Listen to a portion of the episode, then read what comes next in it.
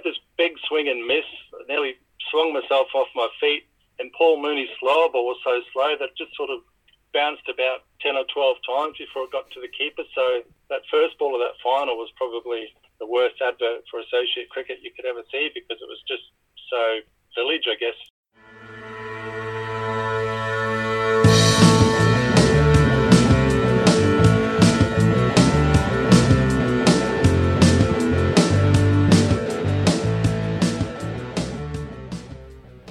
Welcome to another Cricket Scotland podcast. I'm Jake Perry.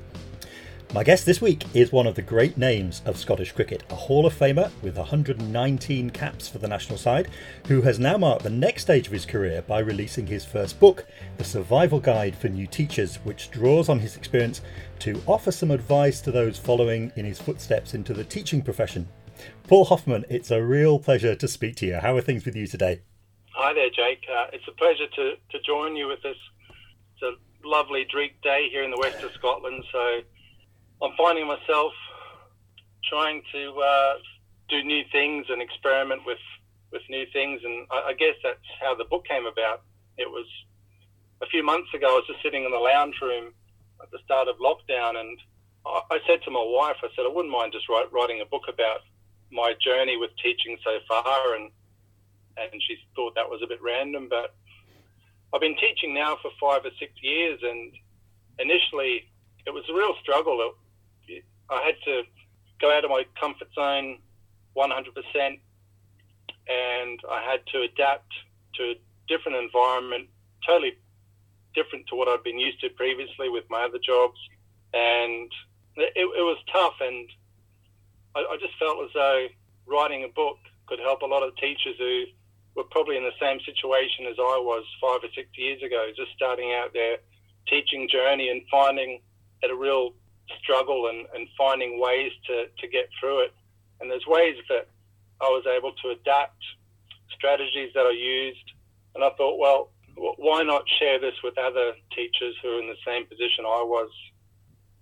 My wife and I worked in a cafe. We owned a cafe just outside of Rockhampton in Queensland, and she said to me one day, after I was helping one of our staff, because a lot of our staff were casual students that went to the local high school, and I used to help them with their English essays, and she said, I don't know why you didn't become a teacher, and that was a light bulb moment for me, when I thought, well, why not? Because I'm not particularly enjoying the cafe working environment. It was a tough shift there, owning a cafe 7 days a week, 12 hours a day, so I went back to university, and I was lucky enough to get accepted, because about 15 years before that, I'd graduated with a Bachelor of Arts, majoring in journalism and communications, and I was able to get my application approved because I had experience with journalism and communication, so that got me through with the English. But I've also got a level 3 coaching certificate with the ECB, so that was able to get me through in the PE side of things. So in Australia, I graduated as an English teacher and a PE teacher, so I could teach both subjects over there. That was back in 2015, and that's how it came about, really, just me helping staff in our bakery cafe, and my wife saying to me, I don't know why you didn't become a teacher. So it was a moment where I thought, okay, let's try that journey, because I felt as though I needed something different, and I went ahead with it, and I haven't looked back, really.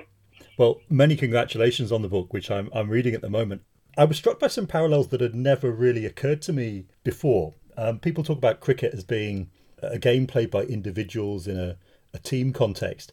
Is the same sort of thing true of teaching, do you think? Yeah, I think so, because teaching, it involves you being involved in a team environment in the staff lunchroom, and that has its own dynamics and its own different personalities, some strong, some not so strong. And it was difficult getting a foot in there, because it was a bit like going into a new cricket dressing room, and you're trying to suss people out. People are trying to suss you out.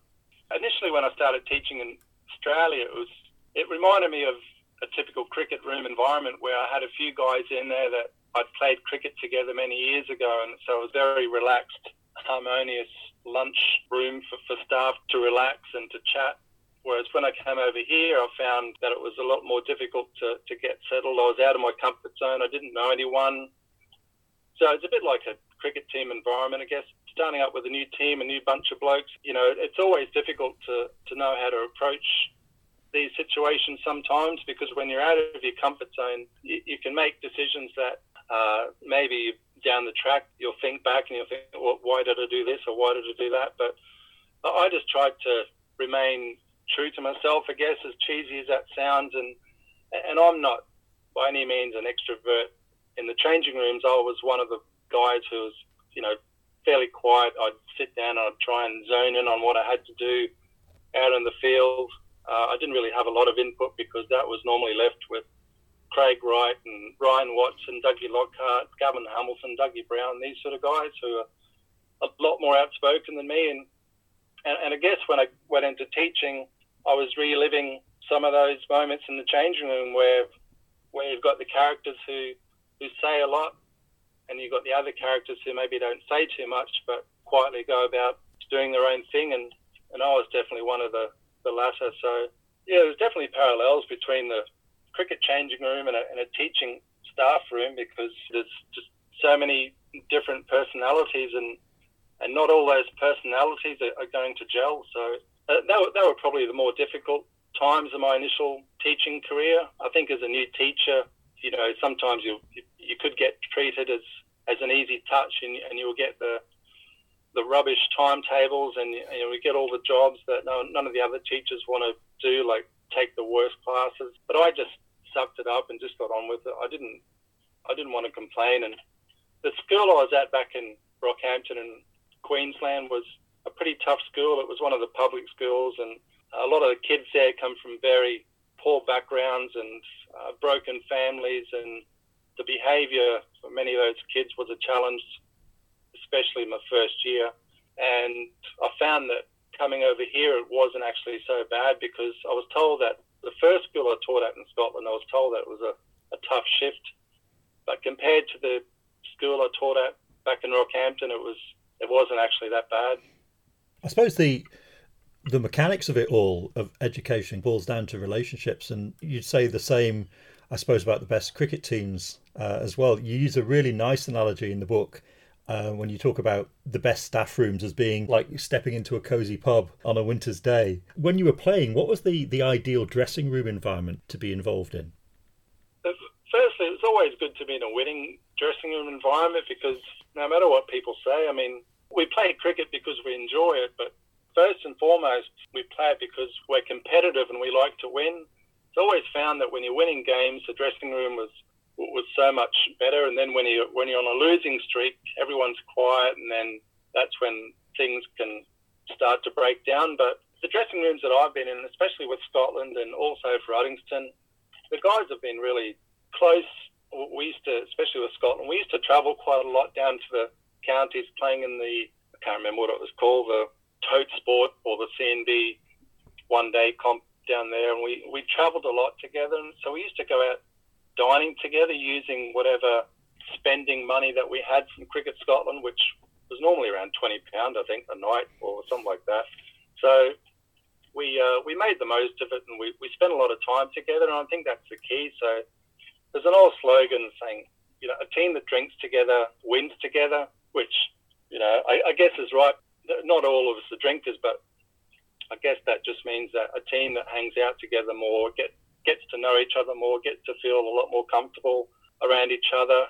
In a team environment, in the dressing room environment, that will help in terms of having that harmonious atmosphere. But it always helps when you've got a blend of different characters, and we were lucky, especially with Scotland, because we had those characters that I mentioned, funny characters. Gavin Hamilton, he was always hilarious. And Dougie Lockhart and Fraser Watts I used to call him the fruit fly because he was just a pest, but he was one of these pests. He was just likeable. He wasn't one of these pests that I wanted him to go away, because he was good fun. So we had these guys that we just spent so much time together off the field that we built this relationship together as a team. And I think when we won the World Cup qualifying tournament in Ireland in 2005, and then during that period of 2 to 3 years where we had a really strong, settled team, you know, that was one of the best teams I'd played with, not just in terms of performance on the field, but in terms of the dynamic and the relationship that we had off the field as well, which transcended into the changing room. So, yeah, it was, those were good days. I mean, Uddingston as well is very similar. We've got characters in Uddingston that, you know, will just lighten up any changing room. I think most teams have those characters, and it's usually down to these characters, like for Uddingston, Brian Clark and Amir Gull, stalwarts of the club who know the right things to say at the right time. So having those guys in really helps as well. But those characters that I spoke about with Scotland were the glue, I guess, that held us together when things weren't going so well. You're an integral part of those teams, and as you say, one of the most successful Scotland teams that there has been. You first arrived here as an overseas player. How did it all come about to begin with? Yeah, I know. I could probably write a book about that as well. But I would. It was in 1996. I was a professional at Colwyn Bay in North Wales. We played in the Liverpool League, and I had a sponsored car, and it had my name on the side, and I had Colwyn Bay Cricket Professional, and it had a slogan which said "The Pro That Knows," which I didn't make up. It was just a slogan that the garage that gave me the car put on there. But my sister was over with me back in 1996 when I was playing cricket, and she was staying with me in Colwyn Bay. And one afternoon, it was a similar afternoon to this where it was just cold and wet, we decided to go for a drive up to Scotland, and we went up to Inverness and stayed at Pitlochry and went back down again, back to North Wales. But at the time, I thought, this is such a beautiful country. Do they play cricket here? I haven't really heard a lot about cricket in Scotland. So it stayed in the back of my mind. And when I went back to Australia in September 1996, I was working for my father. My father was a land surveyor, and I was doing some work for him. And my dad had his office right next to the house. So what I did was I phoned up Cricket Scotland, or I think they were called the Scottish Cricket Union back then. And I asked for their fax number, and I sent over my own cricketing CV. I didn't go through agents or anything like that, just my own cricketing CV. Sent it to Scottish Cricket, and then they forwarded this resume on to a number of clubs around Scotland. And it was the cricket president of Uddingston, a bloke named David Baxter, who's still involved with the club. But David Baxter remembered my car from North Wales because David and his family went on there on holiday in 1996. And he saw the slogan on the side of the car, and I think that stuck in his mind. And when he saw that fax come through, his ears he probably thought, well, let's give this guy a go, because if he was playing in the Liverpool League, he must be okay. And I think on my cricketing CV, I had the fact that I'd played. I was in the New South Wales Shield squad for a number of years when they were at their peak in the early 90s, and I played for the Australian country team. And in 1991, I won a fast bowling competition at the Gabba when I was just 21, and I went on to the national fast bowling final at the SCG, which was during the lunch break of Australia versus India in a one-day game, I think it was. So I had these things on my CV, and Uddingston were looking for a fast bowler who could slog it a bit, and I fitted the bill there. So I got the word from, I think David Baxter actually phoned me up when I was back home in Rockhampton and said that the club would love to have me over here. And so that was it, really. I just took that opportunity and went with it. And now, 23 years later, I've spent the best part of, I guess, I did go back to Australia for 3 or 4 years, but I've spent the best part of 20 years at Uddingston, and I've never felt like leaving the club at all. They've always been a big part of my journey in Scotland, and I've got really close friends from the club, and I'm now the president of the club. So it's a big part of my life now, the cricket club. And I just didn't think that, you know, looking back in 96, when I drove through in the middle of Glasgow with my sister, we got lost. And I wouldn't have thought that 23 years later I'd be living in Uddingston and enjoying life as a 50-year-old, being a teacher and still involved with the club. It's an amazing story, isn't it? Just how little coincidences can just completely change your life. So your Scotland debut came in 2001, and as we've said, you were part of the side that had that fantastic run in the middle part of the decade, the win in the I-Cup in 2004 and the ICC Trophy in 2005. What are your memories of those particular competitions? The 2005 ICC World Cup qualifying tournament, that was probably my favourite couple of weeks of cricket that I think I've ever had. 2 weeks in Ireland, playing in really good conditions, lovely grounds. And the best part about it was, apart from the fact that, you know, I was playing in a team full of what I'd call my close friends, a lot of supporters from Uddingston were also there. So David Baxter was there with his wife and some other supporters as well. So to share those moments that were so special to me with loyal club supporters from Uddingston, as well as my mum and dad who had travelled from Australia to be there, that was really special. But I guess the thing that I remember most in that 2005 qualifying tournament was the fact that I opened the batting with Fraser Watts. And this was just an experiment that the coach at the time, Andy Moles, thought he'd try, because with the fielding restrictions in one-day cricket where you're only allowed two outside the inner circle, I was always a dasher when I'm batting. As a bowler, I was very sort of disciplined and stuck to a fairly robotic routine of line and length and testing the batsman out, whereas a batsman, I was totally the opposite. I was a free spirit, and I'd like to try and hit as many fours and sixes as I could. So Andy Moles tried me as an opening batsman just before the ICC World Cup tournament, and I did okay, so he stuck with it. And Fraser and I, because we were such good friends off the field, we formed a fairly good partnership on it. And we won every game through to the final. We played against Ireland in the final. And they had a really good team of Owen Morgan and William Porterfield, Ed Joyce, Dom Joyce, Jeremy Brace. So they had a really good... Trent Johnson, former New South Wales player. So they had a really good team. But I just remember that final because Fraser and I opened the batting. And I took the first ball, as I always do. So the first ball, I had it in my head that I was going to try something different. So I charged Paul Mooney, who was opening the bowling. I charged him first ball. I ran down the wicket to him because I thought he's not going to be expecting that. But Paul was one step ahead of me. He bowled a slower ball, the first ball. I had this big swing and miss. I nearly swung myself off my feet. And Paul Mooney's slower ball was so slow that it just sort of bounced about 10 or 12 times before it got to the keeper. So that first ball of that final was probably the worst advert for associate cricket you could ever see, because it was just so village, I guess is the word. But anyway, I went on to score 20, I don't think, or around 20 in that game.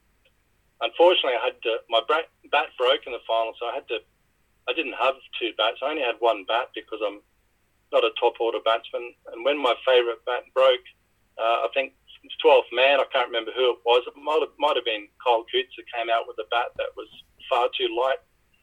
Anyway, I got out shortly after. I blame the bat, but we ended up scoring 320 and we won it fairly comfortably in the end. But what was the tournament you mentioned there? The 2004 Intercontinental Cup. Yeah, again, that was a great tour. We were at the peak of our powers then, and Kyle Coetzer and Fraser Watts opened the batting. We had Dougie Brown, Gavin Hamilton, who were able to play for Scotland after they'd played for England, I don't know, 4 or 5 years previously. So having those guys back in the team was great because they added that experience and another voice in the dressing room as well. Dougie especially was a calming influence. So those guys pretty much sort of rounded off what a great team we had. It was almost the perfect team. And we played Kenya in Abu Dhabi, and I think I can't remember the stadium, but it was a great stadium, really flat pitch. Fraser Watts and Kyle Coetzer went out there and scored a lot of runs, and then I think I ended up taking 5 for 5 off 5 point something overs, which I remember well. I think I've got that in my Twitter P-op and 555 because 5 overs 5 for 5. I think it wasn't my best figures for Scotland, but I think it was, you know, probably the most eye-opening figures I ever had. It was one of the few times where I was able to swing the ball. I don't know what happened, but I was able to swing the ball both ways. And, yeah, that was something to look back on fondly. And we ended up winning that game by an innings and so many runs. And Fraser Watts scored 170 or 180, and I thought he would have got man of the match, but unfortunately, when Fraser got out, he was given out, I think it was LBW, and he had a bit of a wobbly as he was walking off. He threw his bat and was swearing and cursing, so I think if Fraser had just taken the decision and walked off as he should have, he probably would have got man of the match, but I ended up man of the match with that one. But then in the final, we played Canada, who had a really strong team at that time as well. We played them in Dubai, and I was roommates with John Blaine, and I was roommates with John Blaine for much of my Scotland career, and John at that point of his career was as quick as any fast bowler on the county circuit. In that final, he probably bowled the quickest spell that I've seen that I've played with in the same team as me. Probably wasn't as quick as Shoaib Akhtar's spell against us in 2003 at the Grange, but John bowled a really quick spell. Azim Butt at the other end was swinging the ball both ways, and they got us off to a really good start, and we dominated the game pretty much from then on. So that was a really good tour, and that gave us, I think, a lot of confidence, and then we went on for the next couple of years virtually unbeaten again, I guess, against the associate country. You also played in the World Cup in 2007. I spoke to George Salmond about the 1999 World Cup on the podcast a few weeks back. Fair to say 2007 wasn't such a happy experience for Scotland on the field necessarily, but what are your memories of that competition? Yeah, it was... I think it was great going to the Cricket World Cup. I still remember in 2005, when we realised after we beat Namibia that we were playing in the World Cup, the feeling of elation and relief, I guess, having qualified for the World Cup was, I can vividly remember those moments when we beat Namibia and we celebrated. So I guess, leading up to the World Cup, what I wanted anyway was for us to do something special and possibly beat Australia or South Africa, because we had at that time a really good team, albeit I guess a few of us were on the wrong side of 30, which was a bit of a shame, I guess, but we went into the World Cup full of confidence and we were really fit. We spent a lot of time together leading up to it. We went to Kenya for a tournament, which we done really well at. We had a pre-season camp, which we all worked really well, and we're all extremely fit and all healthy and body and mind. So, but looking back on it, it was one of those situations where after winning the 2005 World Cup qualifying tournament, you would think that we'd be drawn in an easier group, but unfortunately we had probably the two best one-day teams in the world at the time, Australia and South Africa in our group, whereas Ireland, who we beat easily in the 2005 qualifying tournament, they were drawn again. I think it was Pakistan, who are, as we all know, very hit and miss. I think the West Indies, who at that stage were not the West Indies that we'd know. The fearsome pace attack. They were fairly ordinary back then as well. So it just felt as though we got the rough end of the draw, and when we had to play Australia first up, it was always going to be a tough ask. But I just remember going out to take the first over, and I realised then that this ground is absolutely tiny. It's just like playing in the ground that we have in Scottish club cricket, and the pitch itself just didn't have any grass on it. It was very shiny and very hard, and I thought, oh my God, what's in store here? Because I was opening the bowling to Hayden and Gilchrist, and I knew that they were going to come at us hard, but we actually didn't do too bad against Australia with the ball. They snuck away a bit at the end in the last few overs. Ryan Watson in particular took us to the cleaners, and I think they ended up scoring, I can't remember off the top of my head, 320, 330. And we thought at one stage we were going to restrict them to under 300, but even 330 was, I thought, a decent effort given the conditions.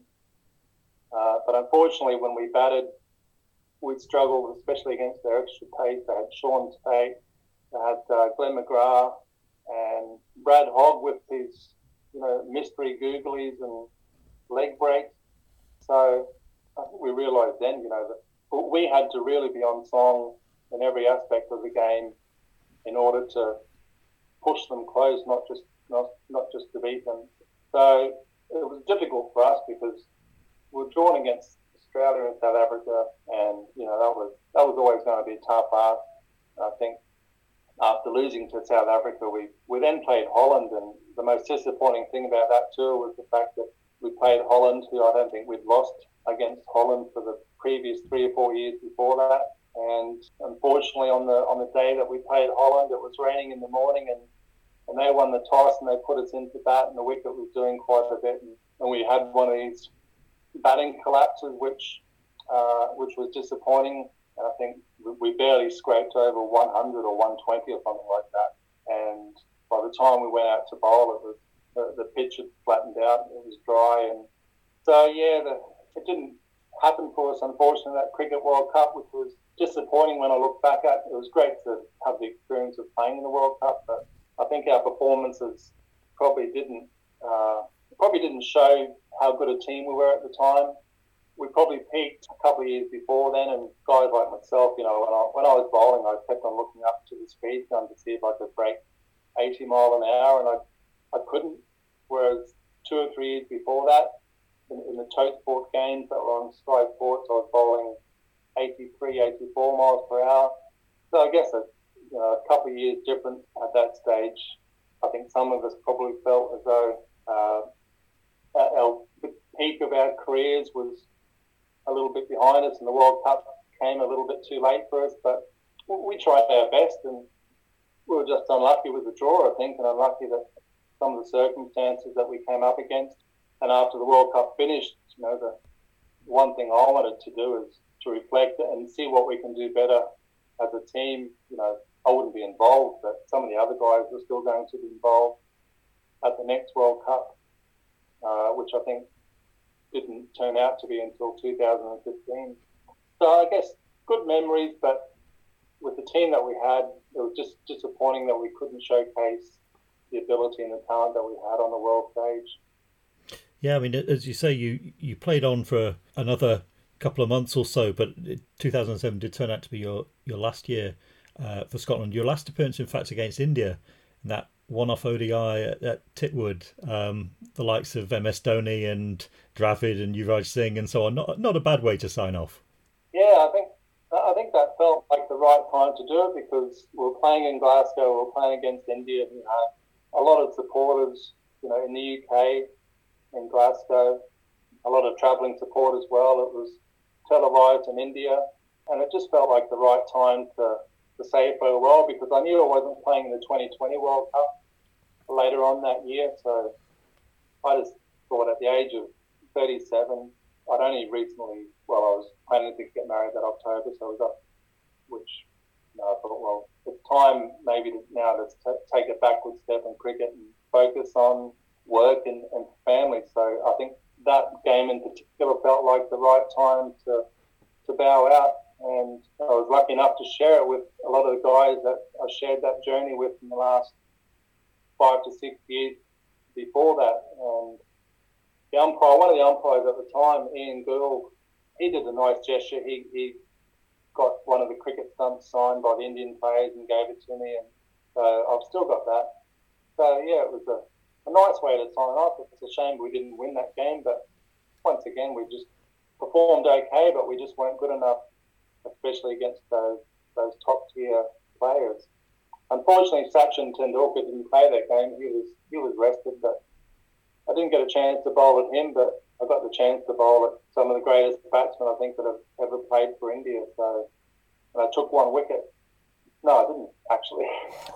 I didn't take a wicket, but I kept the runs down. I think I bowled 9 overs, none for 40 or something like that.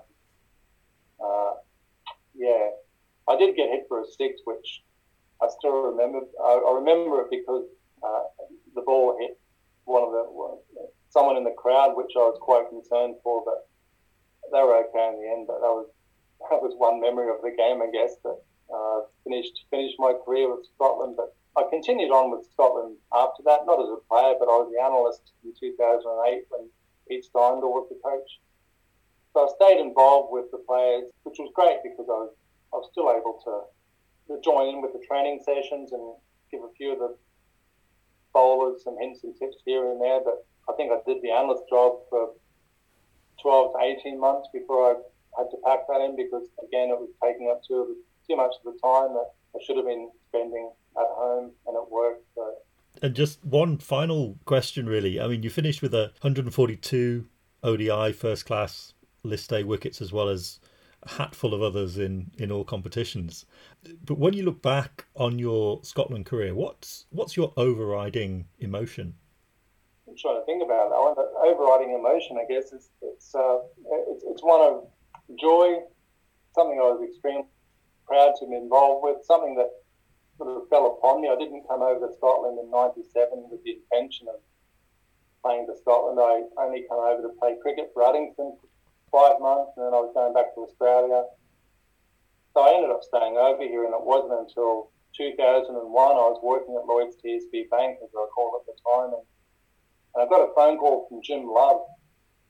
And Jim Love, who was a Scotland coach at the time, said to me, "Have you got your passport?" I said, "Yeah." "Well, it's at home." And he said, "Could you photocopy every page of your passport and send it, fax it through to the Scottish Cricket Office, because I wanted to play this weekend down in Arundel in the, I can't remember what it was called, in a tournament against the English amateurs, Wales, Ireland, might have been called the Four Nations or something like that." But, and that just came out of the blue, and I guess that was June or July 2001. It might have been actually August 2001. And that was the start of a 6 to 7 year journey that I'll always remember with great fondness, not just because of the success we had on the pitch, especially between 2002 to 2006, but because of the lifelong friendships that I've made. So it's a feeling, it's the emotion of, satisfaction, joy. We had the tough times as well. We had a couple of losses which were hard to take, especially in those early years. And finishing off again in Glasgow with all my close friends was just a fitting way. So, yeah, I mean, the overriding emotion, they would be just sheer joy and happiness, I guess, at the friends that I've made and the wonderful times that we had on the cricket field. And it was just something that, I'll never forget. And I'm glad I made the decision to come over here back in 97, because, the way things have turned out. Well, Paul, it's been a real pleasure to speak to you. I wish you every success with the book. It deserves to do really well. The Survival Guide for New Teachers. How do people get hold of a copy? It's available through Amazon. It's published on Amazon Books, so amazon.co.uk, and it's available on Kindle and paperback. And yeah, it's going well. I haven't said this very often, especially when it comes to batting, but I'm nearly at triple figures, so if I can just get a few more sales, and I'll make that 100, which I think I only said once or twice in my cricketing career when I was batting. So. Well, I highly recommend it. All the very best with it, as I say, and thanks ever so much again for chatting today. It's been really, really terrific to talk to you. Thanks, Jake. And that's it for the Cricket Scotland podcast for another week. I'll be back next Monday, but until then, stay safe and I'll see you soon.